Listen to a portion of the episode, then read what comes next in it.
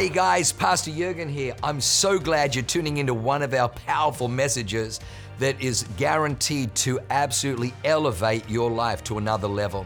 At Awaken, we only want to preach fresh, real, powerful to help you grow stronger in your walk with God, develop your faith so you can take more territory. I'm praying that God blesses you and enriches your soul as you listen to this amazing word from God. God bless you. Merry Christmas, church. Pastor Jurgen here. What a privilege to be able to share a few thoughts around Christmas, the Christmas message. I honestly believe it's one of the most powerful messages that you will ever hear today because it is the most powerful message that has ever been transmitted from heaven to earth to all mankind. So I'm going to pray that I don't mess this assignment up today. So the title of my message today is The King of Kings. The King of Kings. Who is Jesus? He is the King of Kings. In Matthew chapter 2, there's a most powerful story of what the Bible says the Magi, the wise men, these kings who have traveled, who have sojourned from the east, and they arrive in Jerusalem with a question. Their question is Where is he who has been born King of the Jews? For we have seen his star in the east. If you know anything about the story, Herod loses his mind. Herod is incensed because he ain't got no star.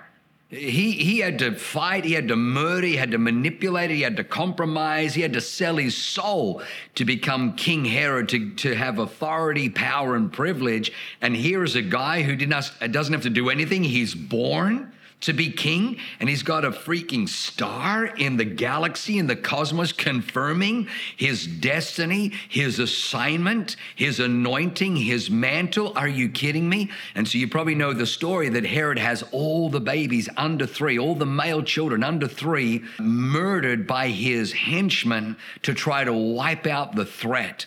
Well, I want to talk to you today about the fact that these wise men from the east traveled to Jerusalem, the holy city, asking the question, Where is he who has been born king of the Jews? Because Jesus was born to be not just king, but these were three kings that arrived. He was the king of kings.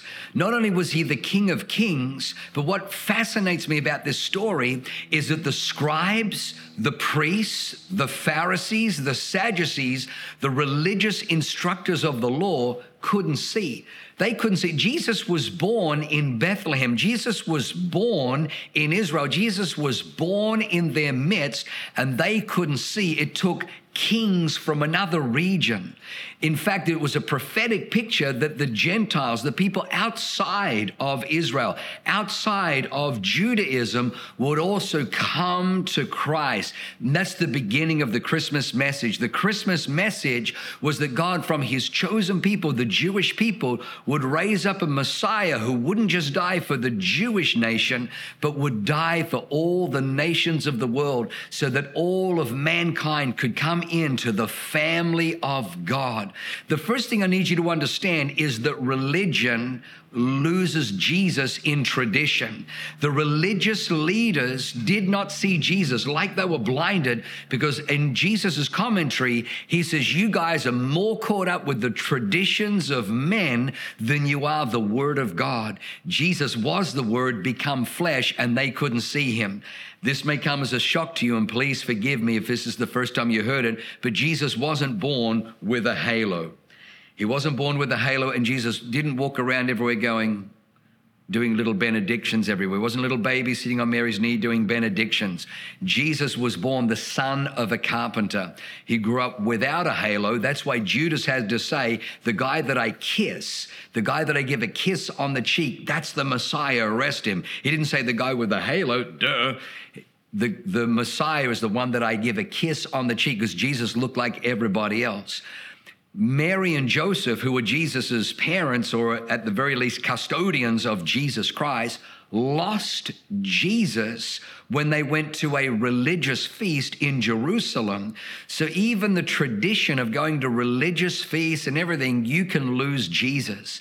So let me give you a couple of quick thoughts about these, these kings who come. The first thing is that they come because they saw his star in the heavens. In other words, these kings realized that even though they were kings of their entire kingdoms and kings of a particular region, they realized that there was a kingdom far greater and far beyond their kingdom that they were still submitted to, that they still had to be accountable to. I want you to understand this. You may get to the top of the pops, you may get to the top of the charts, you may get to the top of your sphere of influence, you may be the best in whatever field you're in. Can I just tell you, there is a God in heaven who is not just king, he is the king of kings and the Lord of lords. And you and I are wise to recognize that he is the sovereign and he is the, the greatest authority from whom comes all authority. The second thing that we re- recognize about these kings is these kings came to honor and worship. They came to honor and worship. These are two distinctives of heaven. The culture of the kingdom of heaven is a kingdom of honor and a kingdom of worship. If people say, Well, I don't really see Jesus, this is what I've discovered. There are people that don't understand honor and people who don't understand worship. Jesus is revealed through honor and worship. As you and I begin to honor and as you and I begin to worship, even as we sing Christmas carols, it's amazing how many people have an experience of God as they sing these beautiful songs, especially We Three Kings of Orient are, bearing gifts, we traverse afar, field and fountain, moor and mountain, following yonder star. And they bring their gifts of gold, of, of frankincense, and of myrrh because they come to honor, they come to worship. Because they honor and because they worship, they see God. I honestly believe there are two, two great things that a human being can see in this life. The first one is to see God. The second one is to see yourself how God sees you. So many people live broke down, beat down because they have a poor self image, they have a poor reflection. But when you see God, He will then show you who you are, and you'll see yourself through His eyes as somebody so valuable that He gave His only begotten Son to hang on a cross and die so that your sins could be taken away, so that mercy, grace, and forgiveness and everlasting life could be extended to you. The third thing was that these kings didn't just see him, but they brought gifts because they saw his, his character, they saw his person, they saw his mission, and they saw his destiny. So they brought three gifts. I'm not sure if you remember the gifts, but in Matthew chapter 2, it tells us that they brought gifts of gold, gifts of frankincense, and gifts of myrrh. Gold speaks with divinity. Gold speaks of a king. They recognized that he was a king. Kings traversed in gold. Kings fared in gold. Kings had the gold. The gold of the land was, was gathered by the kings. Quite often, the most elaborate kings had golden utensils. So, king and gold, they recognized Jesus as a king, but they also brought frankincense. Frankincense is what we use in our incense, it's used to bring worship. In the temple, they had frankincense going up in the, in the temple as worship and prayers to God. They recognized that not only was Jesus a king, but he was divine, he was God. But then the third one, and this is the most important one, they brought a gift of myrrh. Myrrh is a bitter perfume, and myrrh is there, it's an anointment for burial. And they brought this to, to Jesus because they recognized that this king wasn't just a king, wasn't just God, he was also sacrificed. And that's what we see in the song, We Three Kings. In the very, very last stanza, it says, God and King and sacrifice. Jesus sacrificed himself. He came into the world world to die. The Bible says that he came to die so that men might live. He came to raise the sons of earth. He came to give us second birth. The first time you were born, you were born to die. If you are born again, you are now born to go through death into everlasting life. That's the Christmas message. That's why we celebrate. That's why we rejoice. Every Christmas, people decorate their homes. They adorn their homes with these Christmas trees and they leave gifts around the Christmas tree. Why is that? Because Jesus on a tree gave a gift on that tree, on that cross. He was the gift that keeps on giving, that gives everlasting life, that gives forgiveness of sins, that gives freedom from the bondage of chains, of addiction and iniquity and transgression and struggle and lack and helplessness and hopelessness. This Christmas, would you come to the greatest Christmas tree, the cross, and would you receive the gift that God has placed at that tree forgiveness for your sins, salvation, deliverance, and everlasting life. It sounds too good to be true, but that's the power of the Christmas message. How do I know it's true? How can I be sure that it's true? Friend, January 1986 an 18 year old punk surfer on a beach had a radical encounter with Jesus Christ where I came to that tree and I received into my life. Everything changed like that. And I know that if God will do it for me, and He's no respecter of persons, He'll do it for you. Right now, one of our campus pastors is going to come up and he's going to give you an opportunity to respond to this message. He's going to give you an opportunity to pray the prayer that I prayed all those years ago, January 1986, that radically changed my life. I hope you're ready. It's been an honor to speak to you today. God bless you. Would you welcome your campus pastors as they come up right now? On how good is Pastor Jurgen. We do have the best leaders. I love, never gets old. I've been here for 17 years hearing about his salvation story when he was on a beach at 18 and thinking he was going to go enter this Christian surfers competition and dominate all the nerdy Christians. And then, you know, this Christian guy beats him and then shares his testimony. And then God meets him on that beach. And, uh, and that's why we are not a religious church because um, he met Jesus on a beach. It wasn't a religious thing. It was a it was an encounter with a living God. And and I love how he said that the you know sometimes we can lose God in religion. And uh, and I've seen it firsthand. It's funny. My wife and I uh, went to Israel a couple of years ago, and we were walking around with our guide who was you know religious and into tradition. He's a Jewish guy, and um, he was he was walking us around some of the most sacred. Um, properties and territory in the world um, with, the, with the deepest tradition where Jesus walked. He would read the scriptures that Jesus talked about that pertain to that particular site. And, and all the while, he didn't see Jesus. All the while, there was a veil. So he was doing all the religious things, but he was so committed to the tradition, he missed the person of Jesus.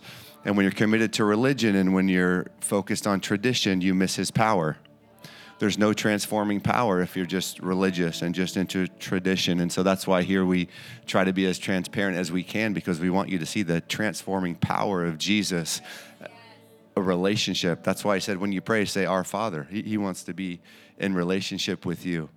The other thing you said that was so powerful is that until we actually see Him, until we come into that relationship with Him and see Him, we can't actually see who we are. How do you know who you are if you don't know the one that designed you, that created you? How do you know your purpose? How do you know how you work unless you know the one that put you together, the one that designed you? And so there's a there's a story in the Bible of this guy named Simon, and he's one of the disciples. And Jesus comes to his disciples and he says, "Hey, who, who do who do all these people say that I am?" And his disciples say, "Well, some say Jeremiah, Elijah, John the Baptist, or one of the prophets." And Jesus looks at Simon and he says, "Well, who do you say that I am?" And Simon says, You're the Christ, the Son of the living God. For the first time, he sees him. For the first time, Simon sees who Jesus really is, and this is what Jesus does. He says, You're no longer Simon. Now let me tell you who you are. Let me tell you who I designed you to be. You are Peter the rock. And on this revelation, I'm gonna build the church, the most powerful organization in the world, the church. And you're gonna help me help me do that. And so until you see Jesus, you're not going to know who you are. You may not know what your destiny is. Today, I want to give you an opportunity to say, You're the Christ, the Son of the living God. And I want to let Jesus tell you who you are. if you read further in the Bible in that in that passage, then the Bible says then Jesus begins to tell them things that he was going to do. And so until you know him, you're not going to know the things that he's going to do. You're not going to know your destiny, your future fully until you come into um, relationship with him. So why don't we just close our eyes really quickly? I want to pray for pray for you. If you're if you're here this morning and you've never come into that relationship with Christ, maybe you've been coming to church and checking the box Maybe you've been a pretty good person, all the rules, the do's and the don'ts. You haven't murdered anybody or committed adultery or whatever, but you've never actually said, Jesus, I want to have a relationship with you. Come into my heart. Going to church doesn't make you a Christian. Coming into relationship with Jesus makes you a Christian. Or maybe you're here this morning and you know when you were a kid or years ago you you made a commitment to Jesus and you know, life got crazy and maybe 2023 wasn't quite the year that you were expecting. And so you've fallen far away from God. But today you're saying, you know what? I want to get back into alignment with God. I want to get back on in line with my destiny with Him towards the end of this year and into 2024. So if you're one of those two people with every eye closed, can you just slip your hand up where you are so I can pray for you this morning? God bless you guys over here to my right. Thank you, thank you, thank you, thank you. Thank you over here. Thank you over here to my left in the back. Thank you over here in the middle. Thank you back there. Thank you. Incredible. So proud of you guys. Thank you in the middle here. Thank you. Over here to my right in the front. Thank you. Amen. Amen. Amen. Once I see your hand, you can put it down. Is there anybody else? Up here in the in the back in the middle. Thank you. Down here. Thanks. Thanks, bud. Anybody else? Over here to my left. Thank you. God bless you. God bless you. God bless you.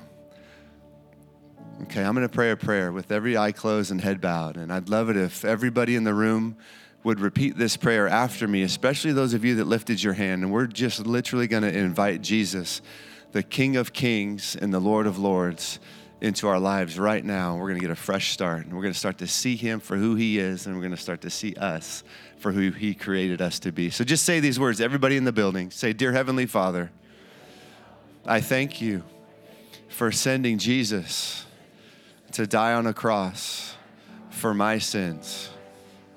Lord Jesus, I invite you into my life today. I want to be in relationship with you. I repent from my sins and I ask that you would help me live a life that glorifies you. Today I declare that heaven is my home, that God is my Father, that I am saved. In Jesus' name, amen. Wow, what an amazing word. I hope you enjoyed that as much as I did. Hey, listen, for more information about our church, go to www.awakenchurch.com or subscribe to our YouTube channel if you haven't already, and download our app. It is amazing. It is chock full of incredible messages, information about upcoming events, and you can even support our ministry if you feel so inclined. We loved having you with us today. We look forward to seeing you again. God bless you. Live a life that is transformative. Bye for now.